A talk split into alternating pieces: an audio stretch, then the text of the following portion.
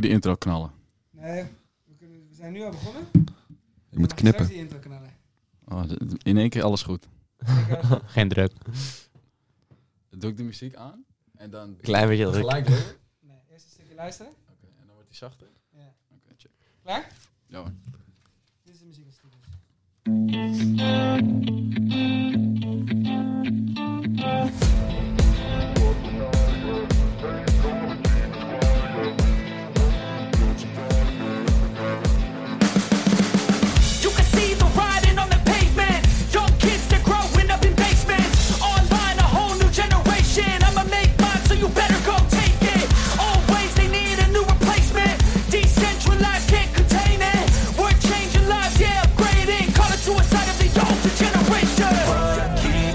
At night, yeah Make all the demons quiet, yeah We were built to thrive, yeah. I think that we've all had enough. What keeps you up at night, yeah. Make all the demons quiet, yeah We were built to thrive, yeah. Welkom bij Clubhuis Team Lucas, de podcast van en voor de jonge wielrenner. Want podcast van en voor iets dikke mannen op leeftijd in een fietspakkie, die zijn er al genoeg. Zoals onze eindredacteur en producer. Clubhuis Team Lucas is de plek waar talenten van de toekomst bijeenkomen om te praten over hun koersen en hun visie van het profcircuit. Waar zij hopelijk ooit deel van uit gaan maken. En natuurlijk om een beetje slap te lullen, want dat kunnen we bij Team Lucas als de beste. Met vandaag twee belangrijke thema's. De jongens van Team Lucas reden het NK in Limburg met succes. We hebben de winnaar Julian van Gouw bij de junioren aan tafel. En als tweede de Tour de France. Op het moment van deze podcast is de Tour net begonnen. Hoe kijken de jonge renners naar de Tour? Is het een droom of je hoort het allemaal bij Clubhuis Team Lucas. Heng, heng.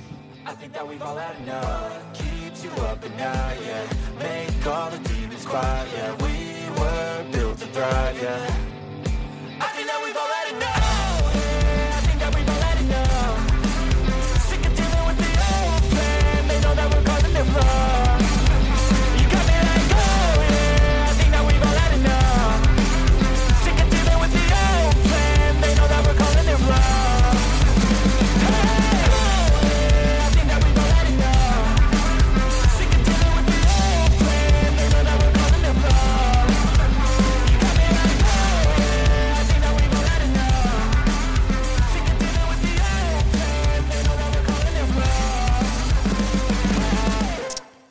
Dames en heren, welkom bij de eerste aflevering. Eh, vandaag drie mannetjes aan tafel. Eh, en ikzelf natuurlijk. Mijn naam is Lucas Heenkorn. Eh, de grote big baas van Team Lucas. Ook vernoemd naar mezelf, heel bescheiden. Ehm, wat doen wij, wat zijn wij? Eigenlijk is mijn baan het begeleiden van jonge wielrenners in hun droom naar de top. Ehm, daarbij heb ik nu ongeveer 18 renners onder mijn hoede. En vandaag drie man aan tafel. Rechts van mij nummer 1, waar we het net al in de intro over hadden. eh, Nederlands kampioen geworden vorige week, Julian Vergaal. Hallo, hallo. Nou, Julian, wie ben jij? Vertel eens wat over jezelf. Ik ben eh, Julian Vergouw. Ik ben eh, sinds kort Nederlands kampioen. Ehm, en voor de rest, ja, ik, ben, ik kom uit Amsterdam. ik hou van een lolletje en ik hoop prof te worden. En daarom zit ik hier. Welke categorie zit je nu? Tweedejaars junior. En hoe oud ben je dan? 17 of 18. Aan de overkant van mij zit eh een jaartje jonger, Bram Danklof. Ik ben eh, Bram. Ik kom uit Alkmaar en ik ben 16 en eh, ik fiets graag. En dan fiets ik ook veel. Ja, dat eigenlijk hè. Nou, dat is mooi. En dan eh, links eh, Colin. Ik ben eh Colin Westbroek, ik ben eh 16 jaar. Ik fiets ook bij de junioren en eh, hou ook zeker heel veel van fietsen. En eh, ja, mijn doel is eh, volgend jaar zeker hele grote koersen. Gewoon, ja, goede top te kunnen rijden. En eh, ja, voor de rest eh, veel lol in fietsen. Nou, dat is mooi. Eh, om te beginnen laten we gewoon een beetje ouwe hoeren over eh, hoe jullie zijn begonnen aan het fietsen. Eh, hoe je bent gekomen bij Team Lucas. Eh, wat je ervan vindt.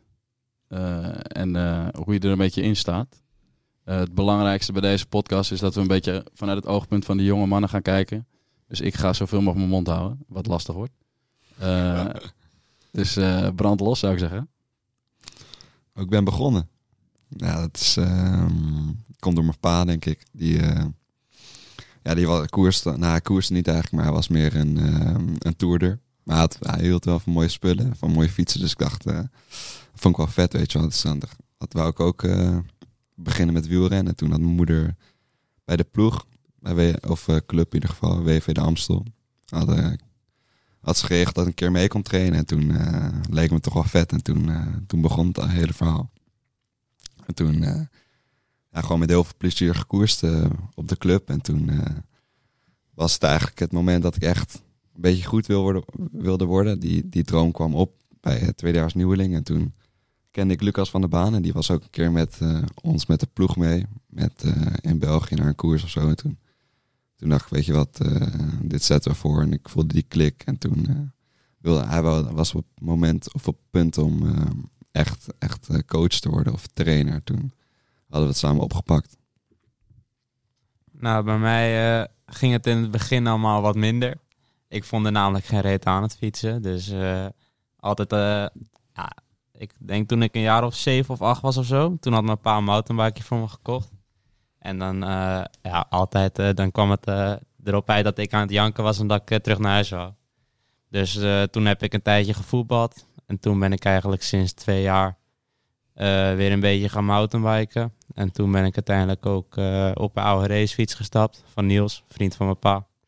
En toen ben ik nu sinds een jaartje wedstrijden gaan rijden. En ja, sinds twee jaar vind ik het wel leuk. En eh, ja, toen eh, ging ik, eh, ik fietste eerst bij Alkmaria. Dat is de club in Alkmaar.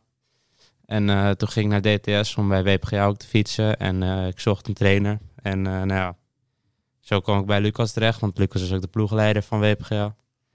En ja, gewoon, ik dacht wat toffe gast. En volgens mij heeft hij wel enig idee over wat hij praat. Dus toen zijn we, hebben we een gesprekje gehad en nu is het meteen. En eh, wat maakt dan dat je vroeger moest huilen? Ja, dat is dus heel grappig. Maar ik vond het nooit Want zo je leuk. huilt natuurlijk nog steeds wel een beetje. Ja, ja, ja. Eh, toen dat, als het bergop ging, eh, dan was het altijd janken. En dan wou ik naar huis.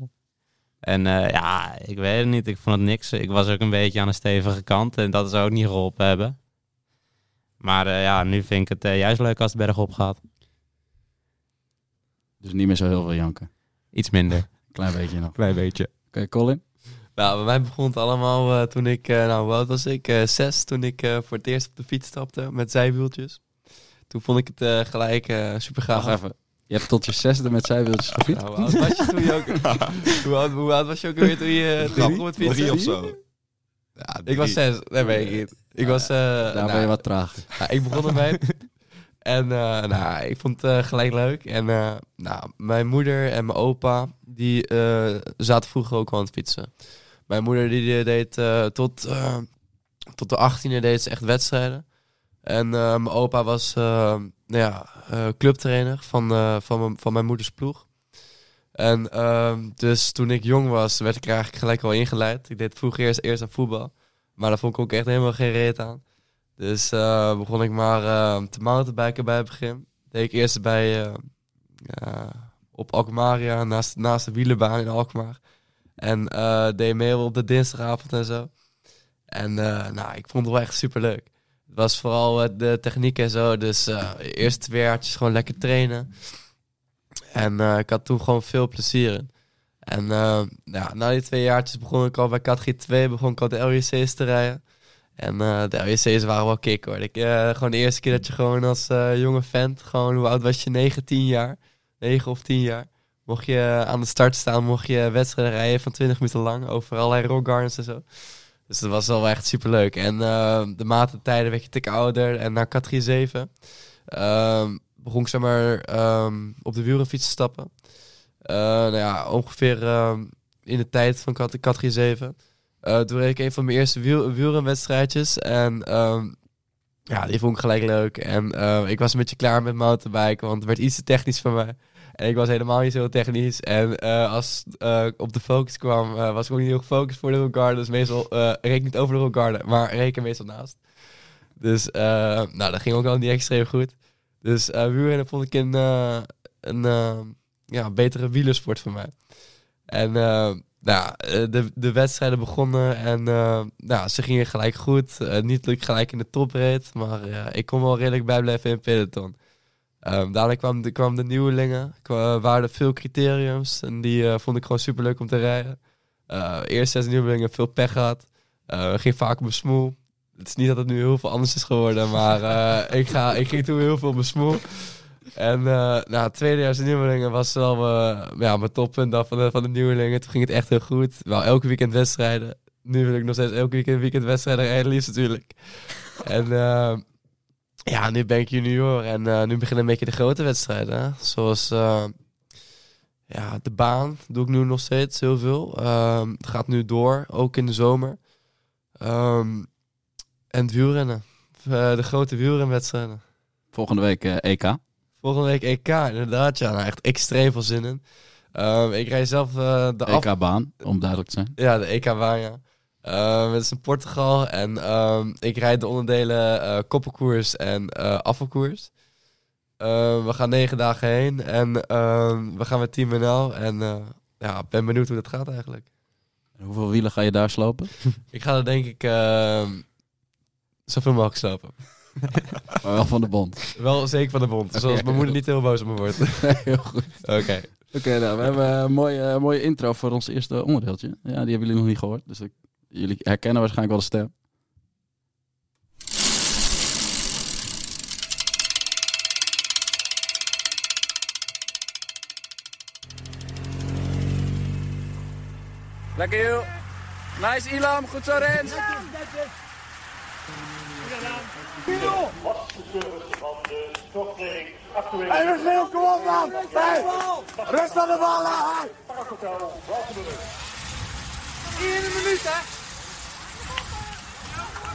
schouder, niet doen Julian.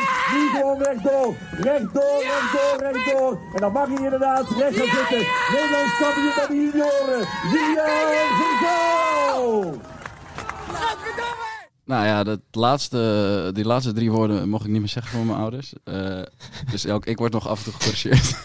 Ehm, zo staan we dus een beetje aan de kant. Een beetje dom schreeuwen. Eh, en dat was eh, vorige week zeker het geval bij het NK. Eh, waar Julian won. Ja, Eh, nou, ja, zeker. Applausje, applausje. dankjewel, dankjewel. Nou, neem ons eh, mee in die dag. In de, misschien de voorbereiding. Hoe heb je het meegemaakt? Ja, die voorbereiding. ik zat al een hele week in Limburg.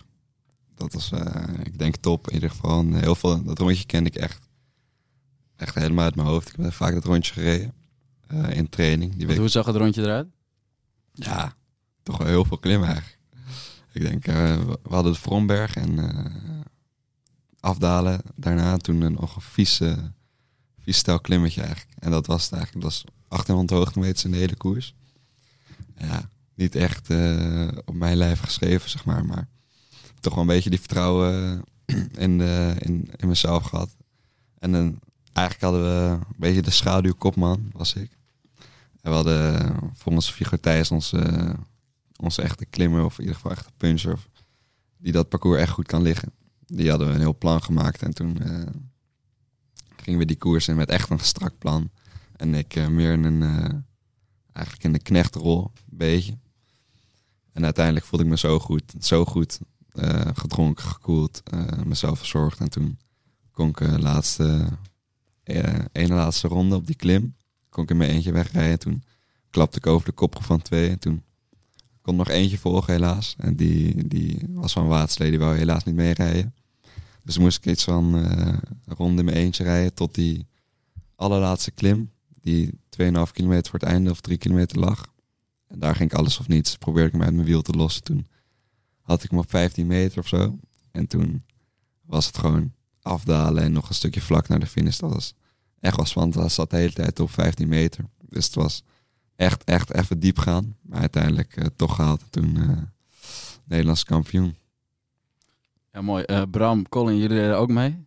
Eh, misschien een ander soort rol. Eh, als je dit een beetje vergelijkt met als je naar de profs kijkt en hoe jullie koersen. Eh, misschien ook voor Julian een, een vraag. Eh, hoe zien jullie dat? Is er een groot verschil? Is het bijna hetzelfde? Wordt er echt met ploegen gereden? Is het heel individueel? Nou, bij ons denk ik dat het algemene niveauverschil wel wat groter is dan bij de profs. Dus we waren uiteindelijk... Nou, je hebt gewoon ook best wel wat jongens die helemaal niet mee kunnen. Maar ja, je ziet toch wel, je hebt dan sommige jongens, nou ja, bijvoorbeeld Jules, die dan echt nog wel over hebben in die finale. Dus die dan ook gewoon nog echt koers kunnen maken. En dat is, eh, nou ja, dat heb je bij de profs ook natuurlijk. Maar het is wel mooi om te zien dat die jongens dat hier nu kunnen. En hoe is dat dan anders dan bij de profs? Want je zegt, dat heb je bij de profs ook. Is Ja. er, is er, blijven er minder over? Of eh, is het van het begin al gas geven? Of? Ja, het was de koers bij de profs is sowieso nog een stuk langer. Dus dat helpt ook wel. Dus bij ons is het meer... eh, ja, bij de profs was het rondje ook wel anders natuurlijk. Maar bij ons eh, lag het tempo niet per se heel hoog de hele tijd. En bij de profs wordt er wel de hele tijd wat harder gereden, heb ik het idee. Ja, is ook lastig vergelijken, want jullie rijden niet bij de profs. Maar eh, als jij dat zo een beetje bekijkt, Colin. Dus als je, heb je het NK bij de profs nog teruggekeken? Ik Wat heb was één het keer van de profs eh, niet teruggekeken. Oh, nou, dan wordt, oh, je kijkt sowieso niet zoveel, hè? Ik kijk niet heel veel naar. Waarom niet?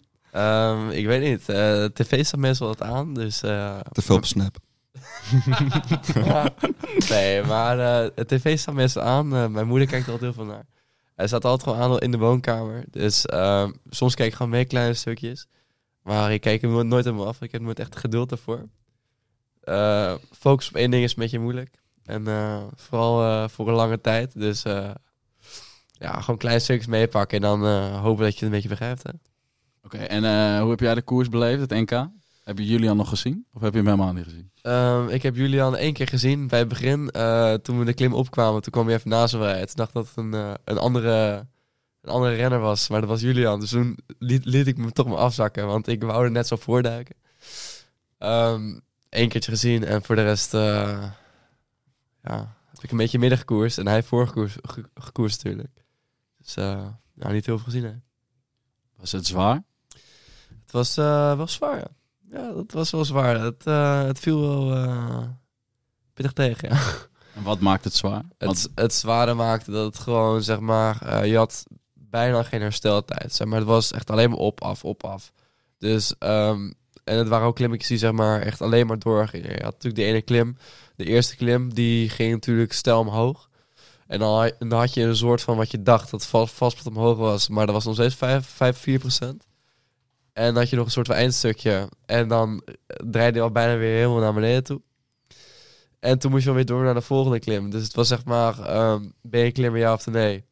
Of eh, heb je super lange conditie en ben je gewoon echt extreem sterk, zoals Julian bijvoorbeeld? En dan blijf je gewoon bij. Hebben jullie dan voor Bram en Colin ook het idee dat je überhaupt iets bijdraagt? Want bij de prof is het natuurlijk wel echt een teamsport. Je ziet dat Jumbo dat echt wel heeft uitgespeeld. Bij, eh, het, ik heb het wel teruggekeken een stukje.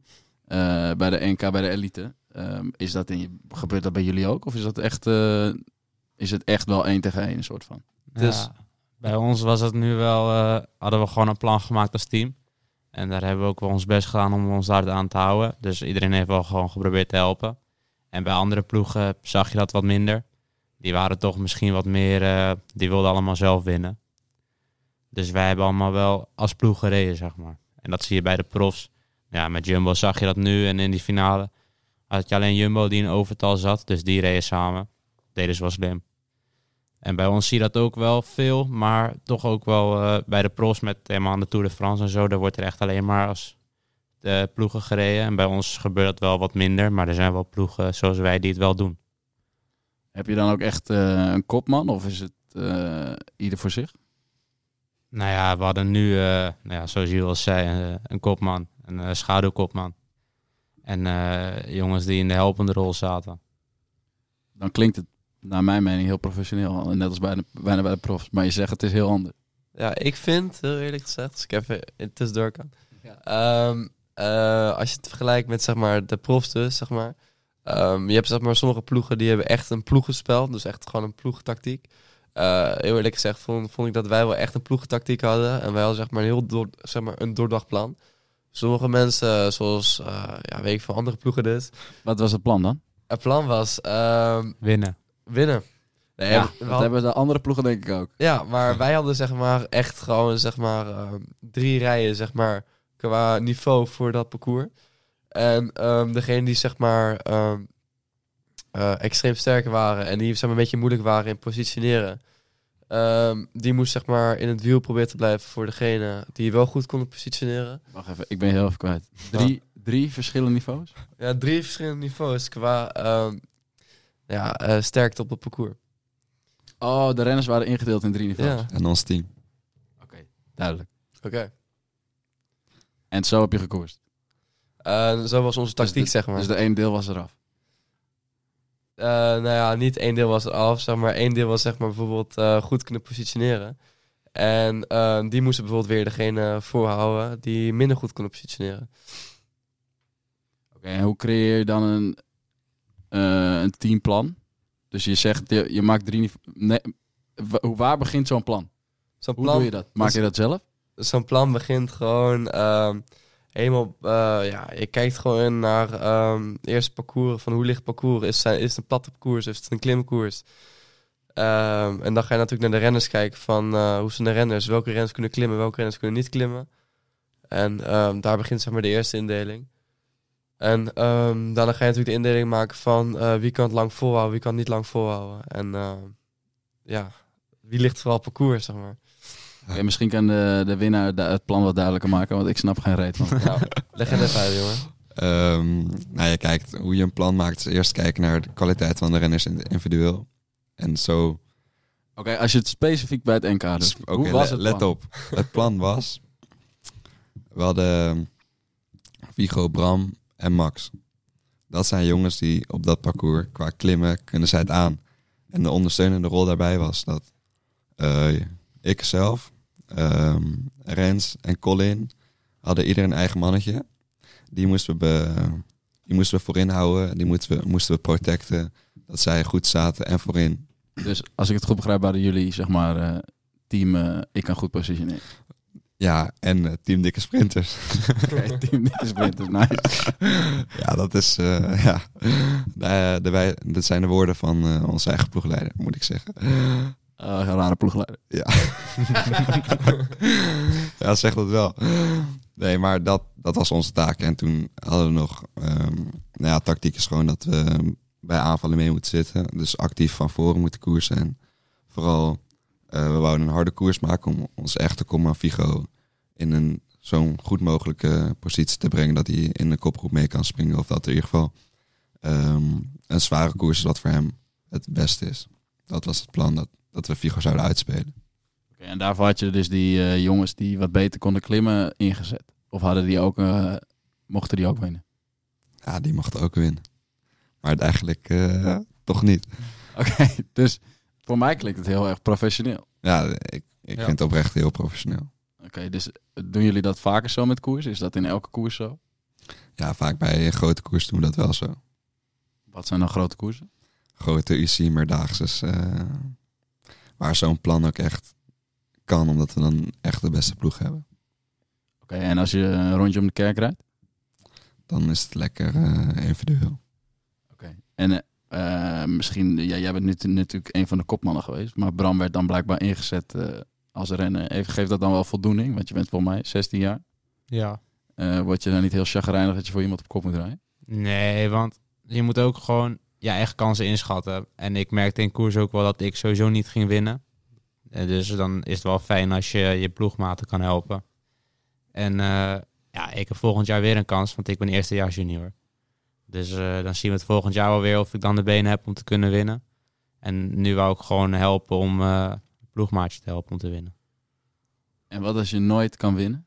Moet je dan altijd, altijd voor iemand anders rijden? Dan eh, kan je ook altijd voor iemand anders rijden, maar dat hoeft ook niet altijd stom te zijn. Oké. Waarom niet? Je wilt toch, iedereen wil volgens mij hier prof worden?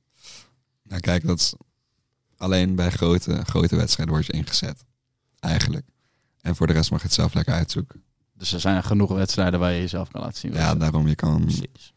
Ja, ja, je kan gewoon criteriums rijden zelf. Maar die groot, zeg maar de grote, de grote wedstrijden is hier, daar, wordt, daar worden die jongens toch, ja, misschien niet, niet altijd opgesteld in ieder geval. Snap je wat ik bedoel? Nee. Kijk, bij WPG, wij hebben gewoon, eh, als je met grote koers mee mag, dan willen we daar winnen.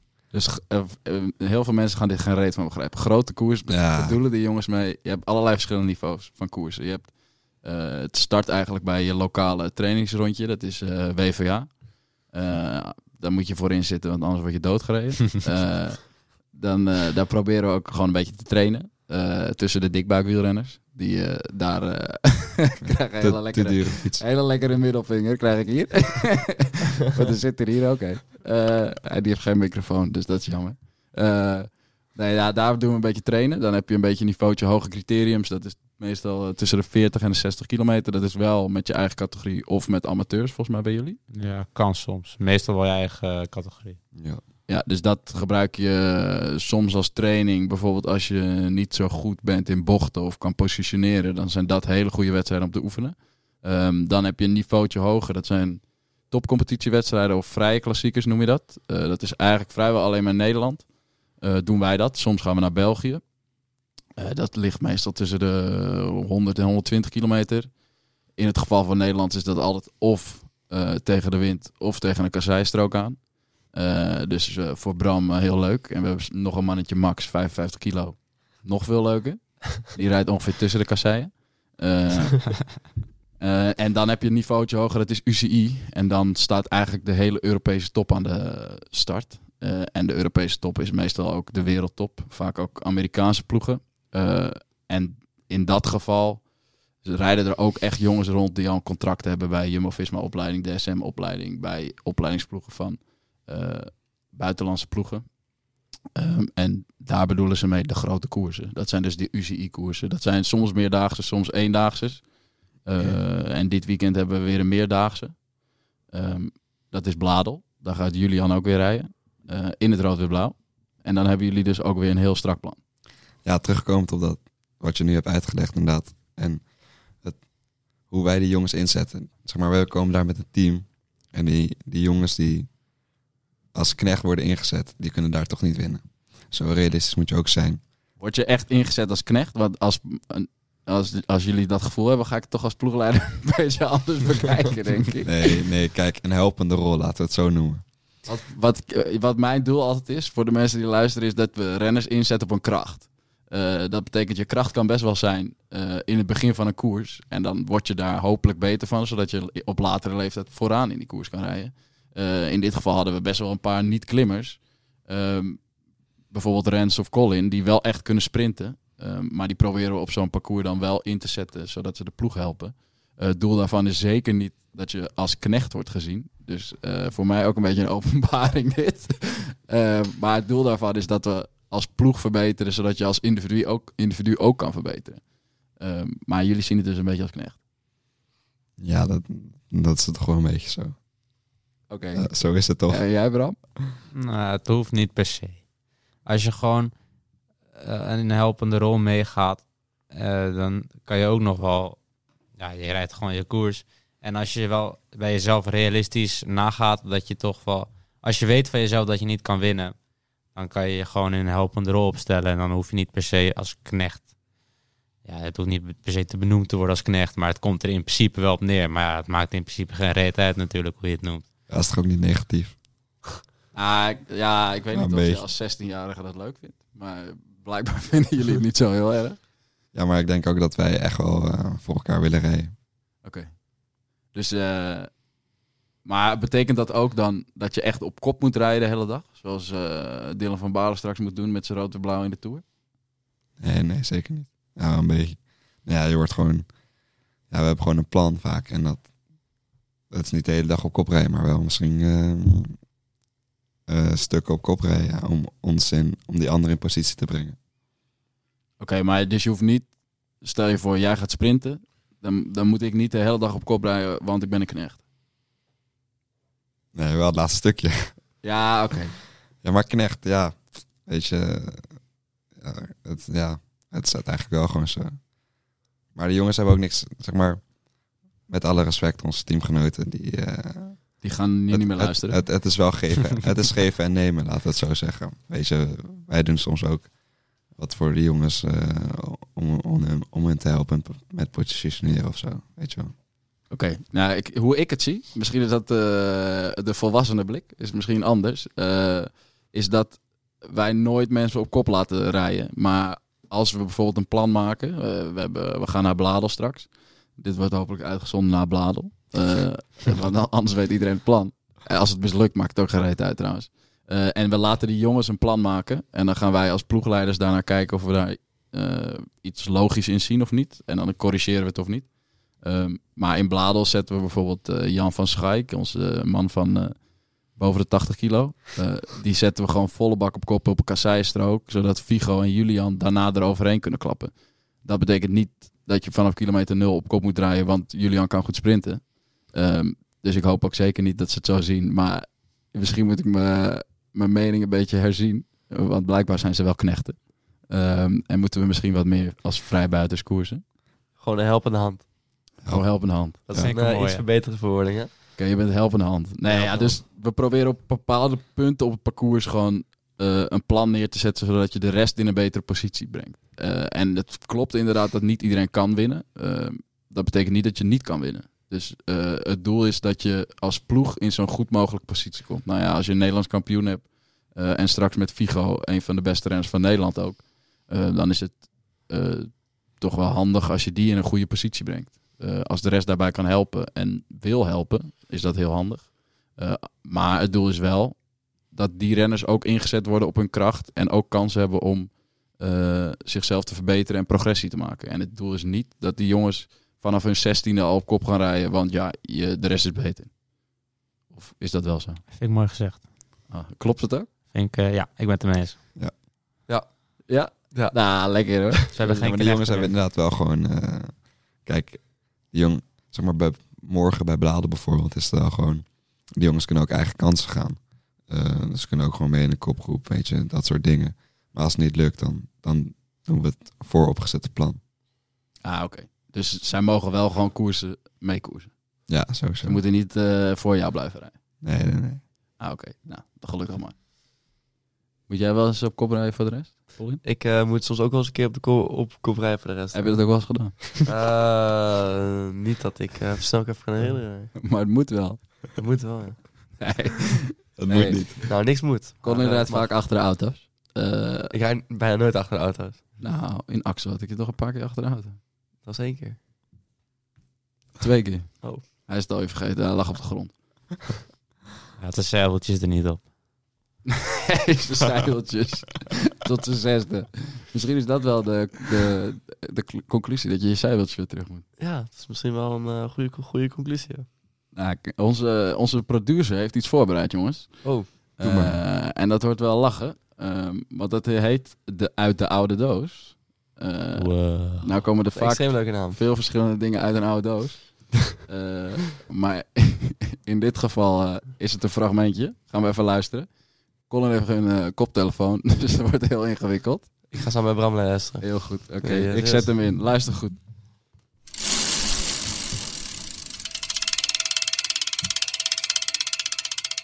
Hier in Clubhuis Team Lucas doen we meer dan dom lullen over wielrennen.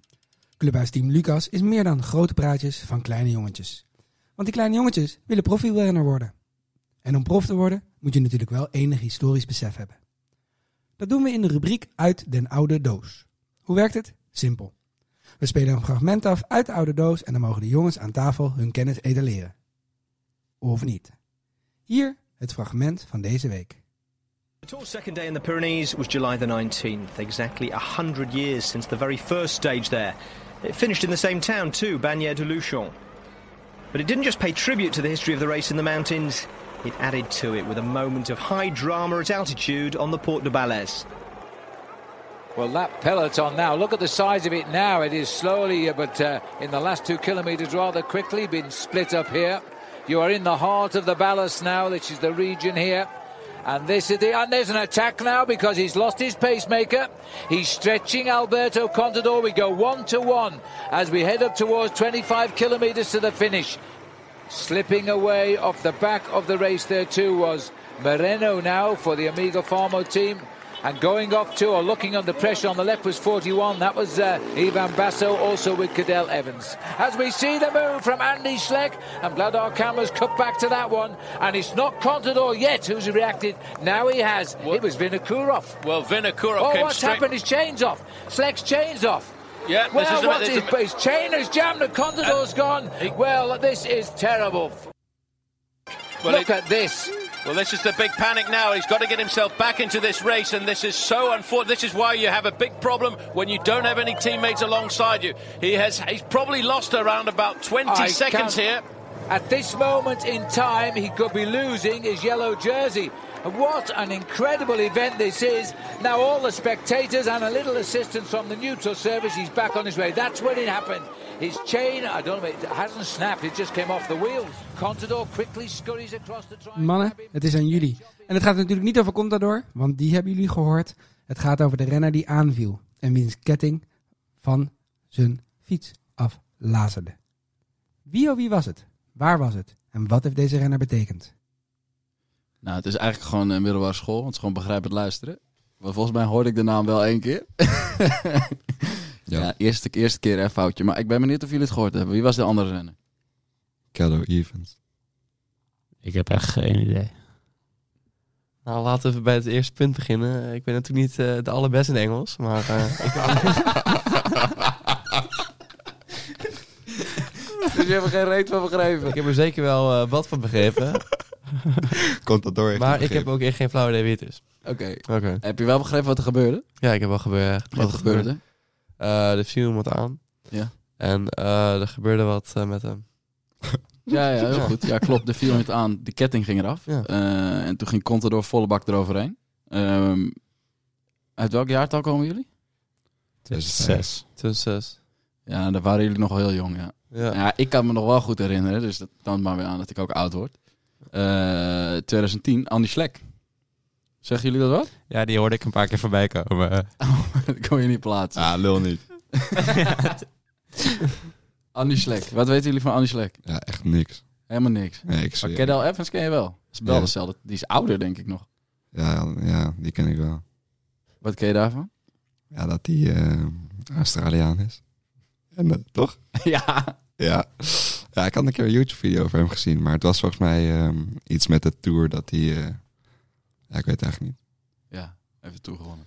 Nou, eh, ik zal het even eh, een beetje bijpraten dan. Eh 2010, Andy Schlek. Volgens mij was hij in het geel.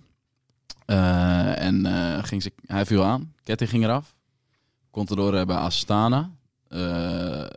En op het moment dat Schlek zijn ketting eraf ging... ging ik, iedereen weet eigenlijk wel zeker dat Contador het gezien heeft. Eh, en daarna ging hij volle bak eroverheen en viel hij aan. Volgens mij heeft hij daar ook de Tour gewonnen. Eh, waarschijnlijk is dat allemaal weer afgepakt hoor, trouwens later. Want het, eh, allemaal doping en zo. Ehm, ook een keer een interessant onderwerp, hoe de jeugd daarnaar kijkt. Maar dat doen we een andere keer. Ehm, dus eigenlijk is de vraag een beetje, stel je voor, je ziet voor je iemand wegrijden. Favoriet in het klassement, diegene zijn ketting gaat eraf. Jij gaat aanvallen en je ziet echt wel dat die gozer stilstaat. Eh om zijn ketting erop te doen. Klap je hem dan door of eh, hou je in? Volle bak doorrijden. Nee, ligt eraan eh, of je hem kent. Als het echt een eikel is, dan gewoon doorrijden. Ah, dat is wel interessant, ja. Ja. Wat zou jij doen, Colin? Ja, ik weet het niet. Eh, het ligt er ook helemaal aan hoe je jezelf voelt natuurlijk. Hè? Ja, dit is allemaal wel een beetje indekken, dit, hè? Mentaal. Ja. Ik zou gewoon... eh, Je kan de doorrijden. Tour winnen. Ik zou ook gewoon doorrijden. Ja, oké, Oh, als je, dan zou als ik je de zeker Tour kan doorrijden. winnen, dan Eigen- eh, zou ik zeker doorrijden. Eigen, eigen schuld, die ketting eraf. Ja, niet dan. Oké, ja, ik heb nog even een interview teruggekeken. Contador zei dat hij het niet gezien had. en eh, hij zei ook, ja, anders had ik wel gewacht. Eh, volgens mij had hij op het einde nog gewacht, tussen aanhalingstekens. Eh, maar het had wel gewonnen. maar hij had wel zoveel gewacht dat hij wel in het geel kwam. Eh, dus zoveel had hij niet gewacht. Maar jullie zeggen dus gewoon ook doorrijden. Ja. Contador topvent. Nou, dat niet, maar ik zou wel doorrijden. Oké, en in, in wat voor gevallen zou je wel een koers stilleggen? Of zou je überhaupt nooit een koers stilleggen? Als je in het peloton zit. Ik, ik vond het van Pogacar en Vingegaard eh, in de Tour wel mooi. Dat ze ja, allebei eh, bijna op een bek gingen in de afdaling. En Pogacar toen dat hij helemaal eh, onderuit ging. En dat Maren Zeeman toen in het oortje van Vingegaard riep van dat hij moest gaan. En dat Vingegaard wachtte. Dat vond ik wel sportief. Komt dat dan vanuit de renner of vanuit de ploegleider? Dat hij wachtte? Ja. Vanuit de renner. Zijn ploegleider zei dat hij door moest rijden. Oké. En wa- wat maakt dat geval anders dan dit geval? Nou, dan eh, gaat het zeg maar over vallen in een afdaling en wel over levensgevaar. En ik denk ook wel doordat hij dan wacht, dan kunnen ze allebei verantwoord naar beneden. En dan gaan ze... Kijk, Pogacar gaat daarna ook niet ineens volle bak koers in die afdaling. Want Vingegaard heeft op hem gewacht. Dus het is ook een beetje uit eigen... Nou, niet per se uit eigen belang, maar je helpt jezelf er ook wel mee. Want dan kan je ook gewoon rustig die afdaling in. Oké, dus de, de grens ligt een beetje bij gevaar en geen gevaar. Ja. Dus eh, als iemand het ravijn in rijdt, stop jij. Ja. Nou, ligt eraan. Duidelijk. En als iemand in je achterbrug rijdt, dan stop Dan je niet. Nou, dan moet je wel stoppen, dan is je achterbrug stuk. Ja, maar van je tegenstander. Ja, oké, dan rijd ik gewoon door. Oké. Eh, Julian? Ja, ik moet even denken aan een moment. eh, met een achterbrug en een koers. Oké. We gaan door. Ehm, ik zou... eh, ja, ik zou gewoon vaak eh, doorrijden. Ja, vooral als het eh, zijn eigen schuld is van die ander. Oké. Colin? Wanneer zou je wel doorrijden, wanneer zou je niet doorrijden? Ik kan me ook nog een keer herinneren, ja, misschien word ik nu echt oud hoor. Eh, dat Cancellara de hele koers heeft wordt heel erg stilgelegd. Eh, de koers legde die stil omdat eh, in de afdaling best wel veel mensen onderuit gingen, ook in de Tour. Eh, en daar achter, achteraf was er best veel eh, controverse over. Eh, en waren sommigen het ermee eens, sommigen het er niet mee eens. Wanneer zou jij het stilleggen? Zou je überhaupt de ballen hebben om een peloton stil te leggen? Ehm, nee. ja, als het echt zijn eigen schuld is en het is bijvoorbeeld ook weer een vent die je bijvoorbeeld niet heel erg mag of zo. Of hij is ook een lul naar jou geweest. Ik heb wel een renner in mijn hoofd. Maar die gaan we even niet benoemen. Hoezo niet? Maar stel je voor Nee, die... doe maar niet. Maar stel je voor die... eh ehm, dan rijdt bijvoorbeeld in het geel en die krijgt, eh, weet ik veel, lek of zo. En je hebt bijvoorbeeld de kans om dan gewoon die Tour te winnen. Of eh, om gewoon kracht te hebben om gewoon door, nog door te trekken. Dan zou ik het zeker doen, ja. Dus conclusie, de volgende generatie, eh, no mercy. Ja, no mercy. Nou, dat was gezellig in de peloton. Gaat Ik- zeker zo dat worden in peloton. Ik denk wel dat jullie een beetje gecheckt worden straks door de veteranen in de peloton. Eh, Ook wel. want eh, volgens mij je het een beetje... Hebben jullie wel zo'n situatie überhaupt meegemaakt in de wedstrijd? Dat je bijvoorbeeld in een kopgroep zat en dat iemand eruit viel of zo? Of, Ja, eh, ja ik wel. nou, In eh het tweedejaars nieuweling West-Vlaanderen Cycling Tour was Lucas ook bij. En we zaten in een kopgroep van vijf of zo. En letterlijk één jongen, die kreeg gewoon lek. Weet je, maar we hadden echt groot gehad. Maar ja, geen seconde getwijfeld om te stoppen of zo. Dat eh, gewoon doorgereden en gewonnen ook. Wat is er met die jongen gebeurd? Ja, die is nu wel heel goed eigenlijk. Maar eh, ja, moet ik eerlijk, eh, eerlijk, eerlijk zeggen. Dus eigenlijk achteraf toch wel blij dat hij eh, lek kreeg Maar wat gebeurde er in die koers? in de koers. Ja, toen, nou ja, toen die ploeg van die jongen die lek had, zag dat jij uit de kopgroep was gevallen. Toen gingen ze vol rijden. En toen, als je dat bedoelt. Ja, ja, ja. Ja, en toen was de voorsprong toch wel eh, ver ingekrompen helaas. Voor, eh, Dus hij is gewoon weer door zijn lekke band teruggezakt oh de ja, ja, klopt. Oké. Oké, interessant. Dus lek, eh, lek wachten we niet, materiaalpech wachten we niet, alleen gevaar wachten. Ja. Is dat een Ja. beetje de conclusie? Ja. Ja. Wachten we ook nog met andere reden? Mooie vrouwen? Ja. Ligt eraan. Ligt eraan. Hoe mooi. Oké.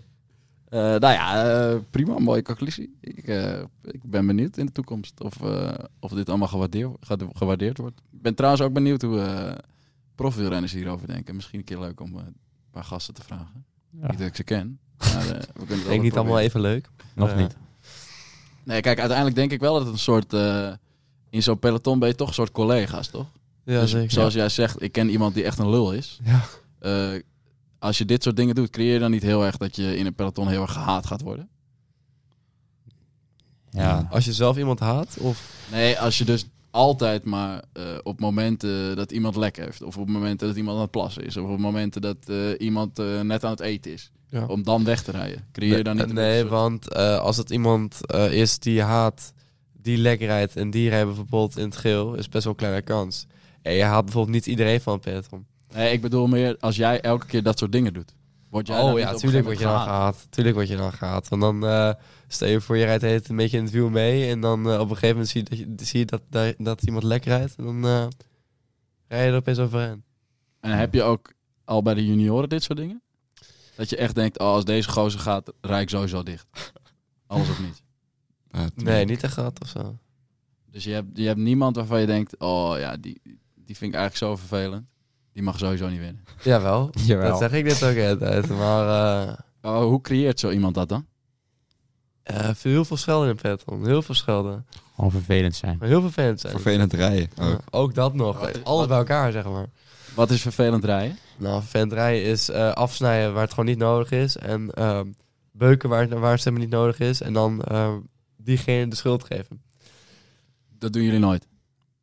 Nou ja, heel misschien soms een beukje en zo. Maar hij doet zeg maar alles in één. Dus hij scheldt, hij beukt. En ehm, ja, hij is gewoon heel... echt wij heel- wij heel houden het respectvol. Ja, precies. Snap je?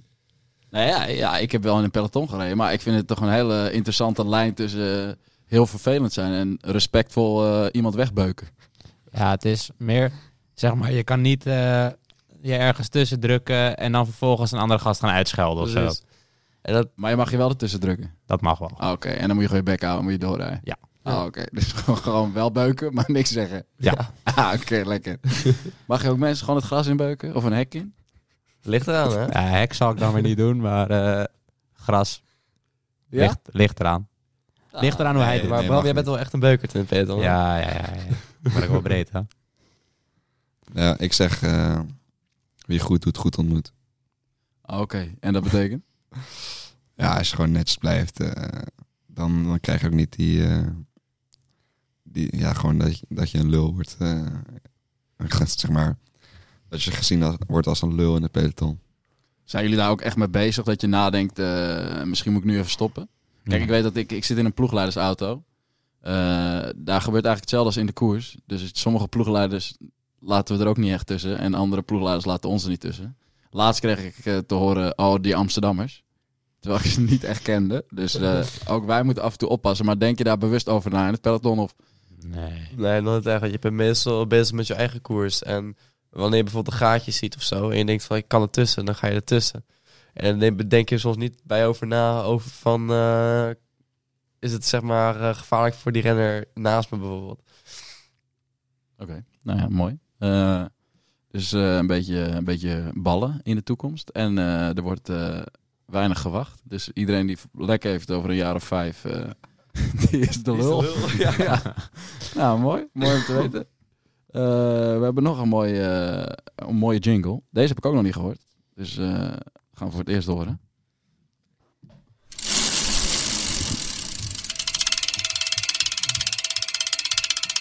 Oude mannen die ooit gekoerst hebben, die vertellen hoe het vroeger was. Ben je ook zo moe van dit soort verhalen en ben je op zoek naar iets nieuws? Luister dan nu, want dit is fris, fris, fris, fris, frisse blikken. De wielenwereld bezien vanuit de jonge mens. Frustel blikken. Eh, frisse blikken. Eigenlijk doen we het de hele tijd al natuurlijk een beetje. Eh, hoe kijken de jonge gasten naar het peloton eh, van nu en van de toekomst? Maar dan vooral met betrekking tot het profpeloton. Zoals je hoort hebben ze het NK al niet gezien. Dus het is sowieso interessant om te weten. Eh, kijken jullie veel wielrennen? En kijk je dan eh, als coureur? Of kijk je dan als liefhebber? Of kijk je om dingen te leren? Of... Alles. Alles. Nee, ik kijk echt veel eh, wedstrijden. Alles terug. Wat ik gewoon, wat ik het gewoon mooi vind. En eruit veel uit kan leren. En hoe, hoe leer je dan dingen van de profs? Ja, je kijkt gewoon op een bepaalde manier hoe iemand dat tactisch heeft uitgespeeld om, om te kunnen winnen. Oké. Kijk je dan ook naar specifieke renners? Ja, toch wel, denk ik. Een beetje idolen. Of in ieder geval de coureurs die je mooi vindt. En wie zijn dat? Wie zijn dat? Is eh Sagan, Tibor Nijs, Ben Healy. En dan eh, ja, jongens als eh, Mathieu, Wout, Pogacar natuurlijk. Oké, wat, is, wat is mooi aan die gasten? En hebben die andere jongens ook nog idolen? Ja, ik vind eh, Magnus Kort ook wel een mooie kerel. En eh, ja, op zich, ik kijk niet heel veel koers. Het is meer als het me uitkomt, kijk ik er graag naar. Maar het is niet dat ik heel mijn dag ga omgooien of zo om dan die koers te zien. Dan kijk ik vaak wel gewoon een samenvatting terug of zo. Maar ook wel, eh, ook gewoon wat leuk is om te kijken. En ook wel inderdaad om ervan te leren. En ook gewoon kijken hoe die jongens dat dan die tactiek uitspelen. Oké, dus je, maar kijk je dan naar een wedstrijd en dan naar één renner? Hoe moet ik dat allemaal voor me zien? Nee, gewoon een beetje zoals eh, zo'n Pogacar eh, met, eh, ja, gewoon je kijkt wanneer die jongen aanvalt. En eh, ja, toen met die, hoe Jumbo eh, samen reed om Pogacar te slopen in de Tour. Dat vond ik wel mooi. Gewoon die tactieken daarachter een beetje zien en dat proberen te begrijpen. Dat vind ik wel leuk. Colin? Ik heb niet echt een, eh, een groot voorbeeld. Ik kijk niet heel veel koers of zo. Maar eh, als ik koers kijk, dan kijk ik meestal mee. En dan zijn het meestal he- echt hele kleine stukjes. En dan doe ik het wel om, om te leren. Want eh, ja, mijn moeder kijkt er graag naar. En het is bijvoorbeeld van, eh, ja kijk, eh, nu gaat er wat gebeuren. En dan ga ik meestal kijken. En dan zie je meestal wat gebeuren. En ehm, dan zie je bijvoorbeeld dat er bijvoorbeeld gedemereerd wordt uit, eh, uit de kopgroep of zo, weet je wel. En dan, dan denk je van, oké, leuk. Dus eigenlijk vind je koersen kijken helemaal niet leuk. Ik heb een koers kijken wel leuk, alleen... ehm, Moet van je moeder. het, eh, het moet niet van mijn moeder, zeker niet. Nee, het staat gewoon aan in de woonkamer. Alleen, ik heb niet altijd behoefte aan, aan om er naar te kijken. Ik weet niet. En kijk je ook zoals die andere jongens naar eh, tactieken of kijk je gewoon een beetje voor de lol? Ik eh, kijk heel soms naar tactieken, maar ik kijk meestal gewoon voor de lol. Eh, En dan een soort vervolgvraag. Leren jullie ook wat van de tactieken en proberen die toe te passen? Of is het echt alleen... Soms wel. Maar het is vooral, kijk, al... ehm, nu ga ik misschien niet over wielrennen praten, maar bijvoorbeeld baanwedstrijden, daar kijk ik soms wel best wel vaak. Ehm, daar kijk ik bijvoorbeeld echt ehm, naar voor tactieken. Het is gewoon kort, hoef er niet extreem lang naar te kijken. En dat gebeurt echt heel veel.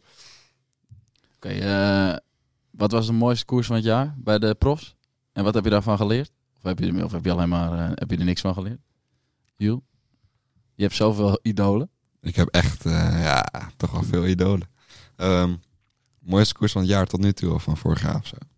Ja, welke je nu in je hoofd opkomt. Jeetje. Ik denk, ik weet eigenlijk echt niet, man. Ik denk, ehm, nee, ik weet niet. Bram? Bram vond de Ik vond, eh, toeretappen mooi. Toen dat zei. Nee, eh Toen allemaal. Uh, Bilal Sanremo vond ik wel een mooie koers. Omdat je gewoon eh, Wout, eh, Wout, Mathieu en Pogacar, dat die samen weg waren. En dat eh, Mathieu hem gewoon doorknalt over de, over de Poggio. Dat vond ik wel een hele mooie koers. Wat, wat vinden jullie van renners als Mathieu? Die toch wel, denk ik, een beetje het koers hebben veranderd.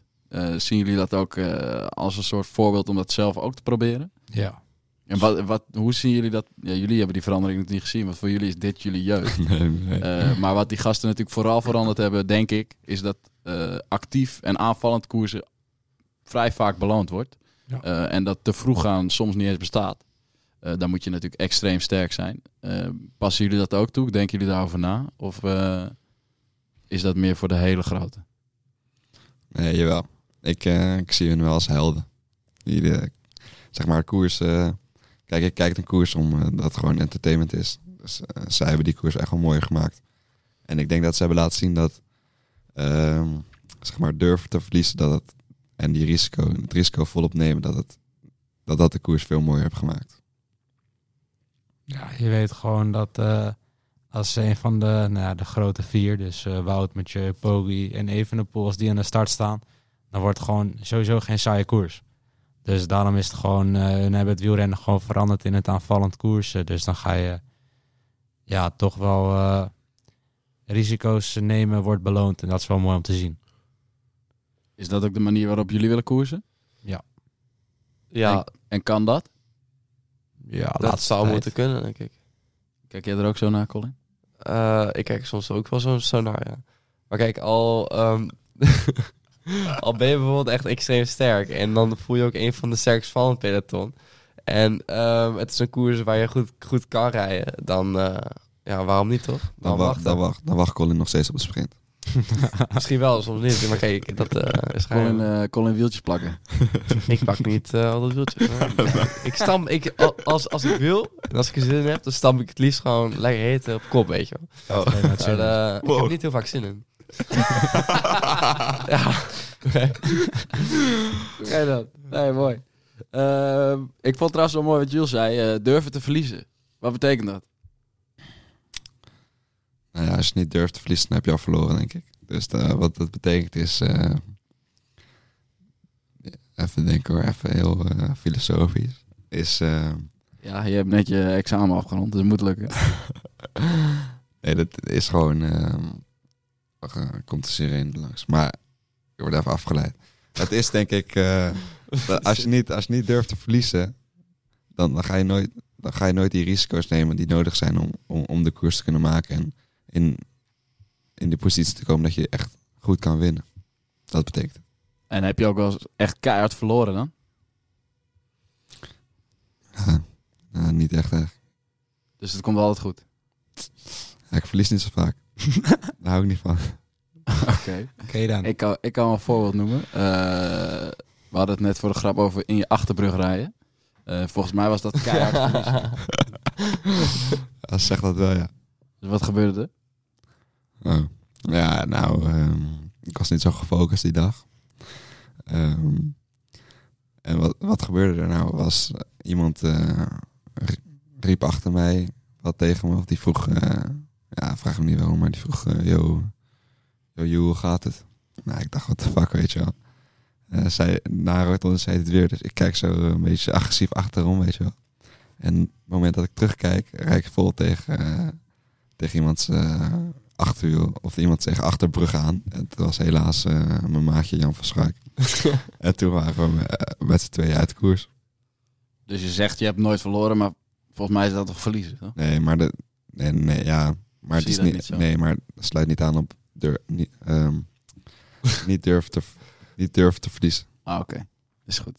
Dus, Snap je? eh, Want ik heb het risico nog niet genomen in de koers om een attack te plaatsen bijvoorbeeld.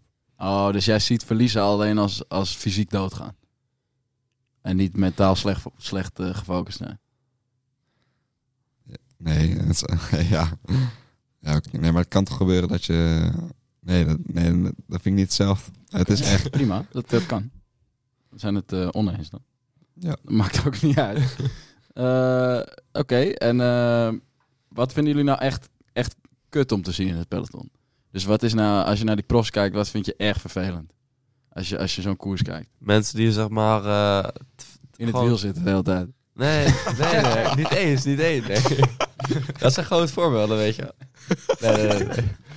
Nee. Eh, mensen die zeg maar eh, te veel risico nemen. Die opeens gewoon binnendoor gewoon overal tussendoor frummelen. En die op een gegeven moment gewoon tegen iemand aanrijden en gewoon omflikkeren. En gewoon een extreem grote valpartij veroorzaken. Zie je dat bij de profs eh, veel?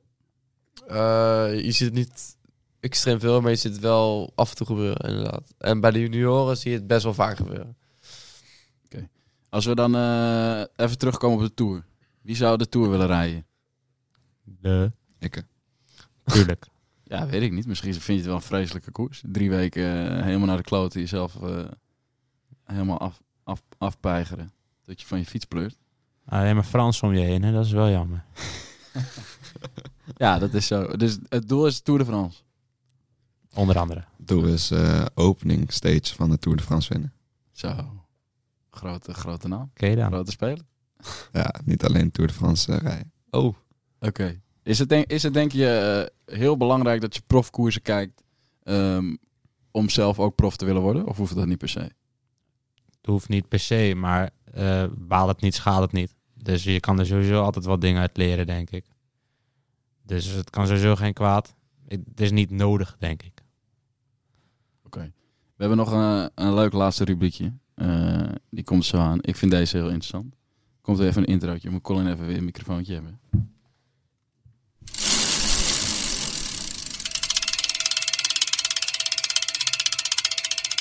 Nooit meer op de baan fietsen of nooit meer in het bos. Nooit meer je beste maat zien of wereldkampioen worden. Nooit meer in het wiel plakken of nooit meer los uit het peloton. Dit is de laatste ronde in Clubhuis Team Lucas. De dilemma's.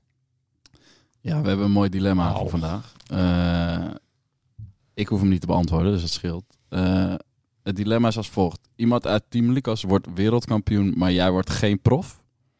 Of niemand wordt wereldkampioen, maar jij wordt een gewaardeerd knecht in het profpeloton.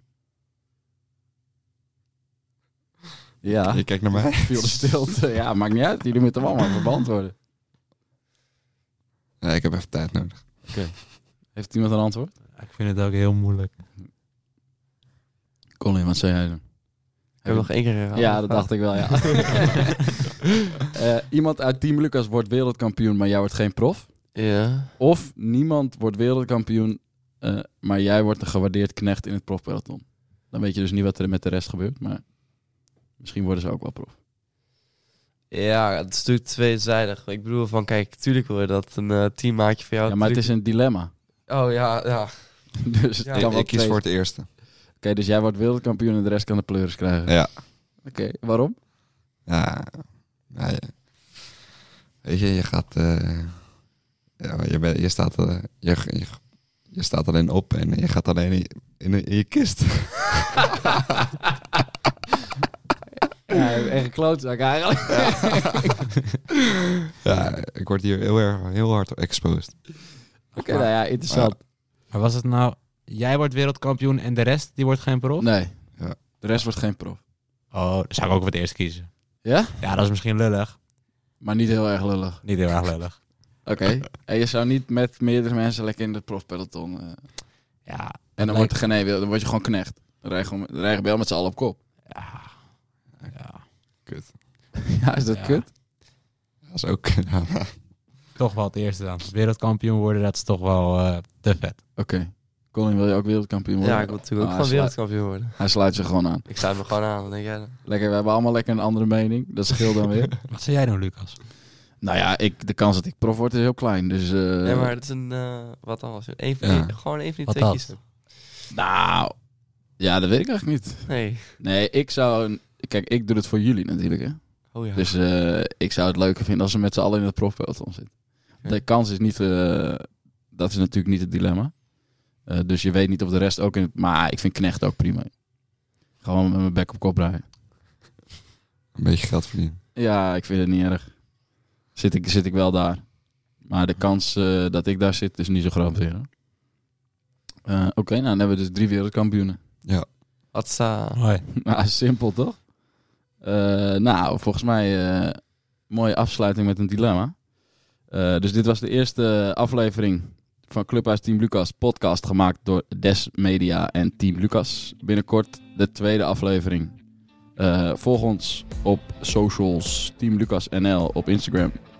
Ik zou zeggen, oh, oh, oh.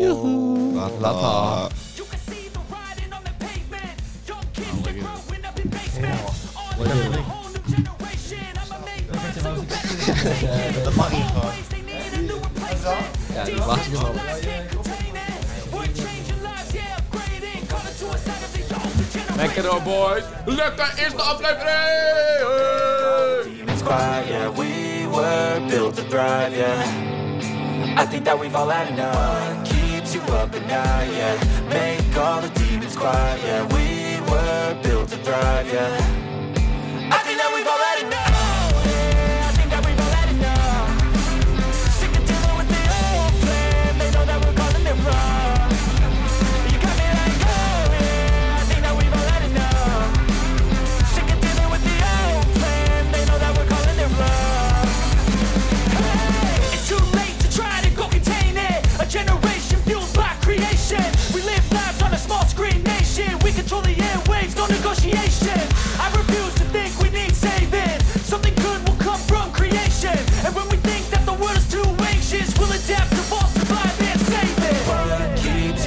now, yeah. Make all the demons quiet, yeah. We were built to thrive, yeah. I think that we've all had enough. Keeps you up at night, yeah.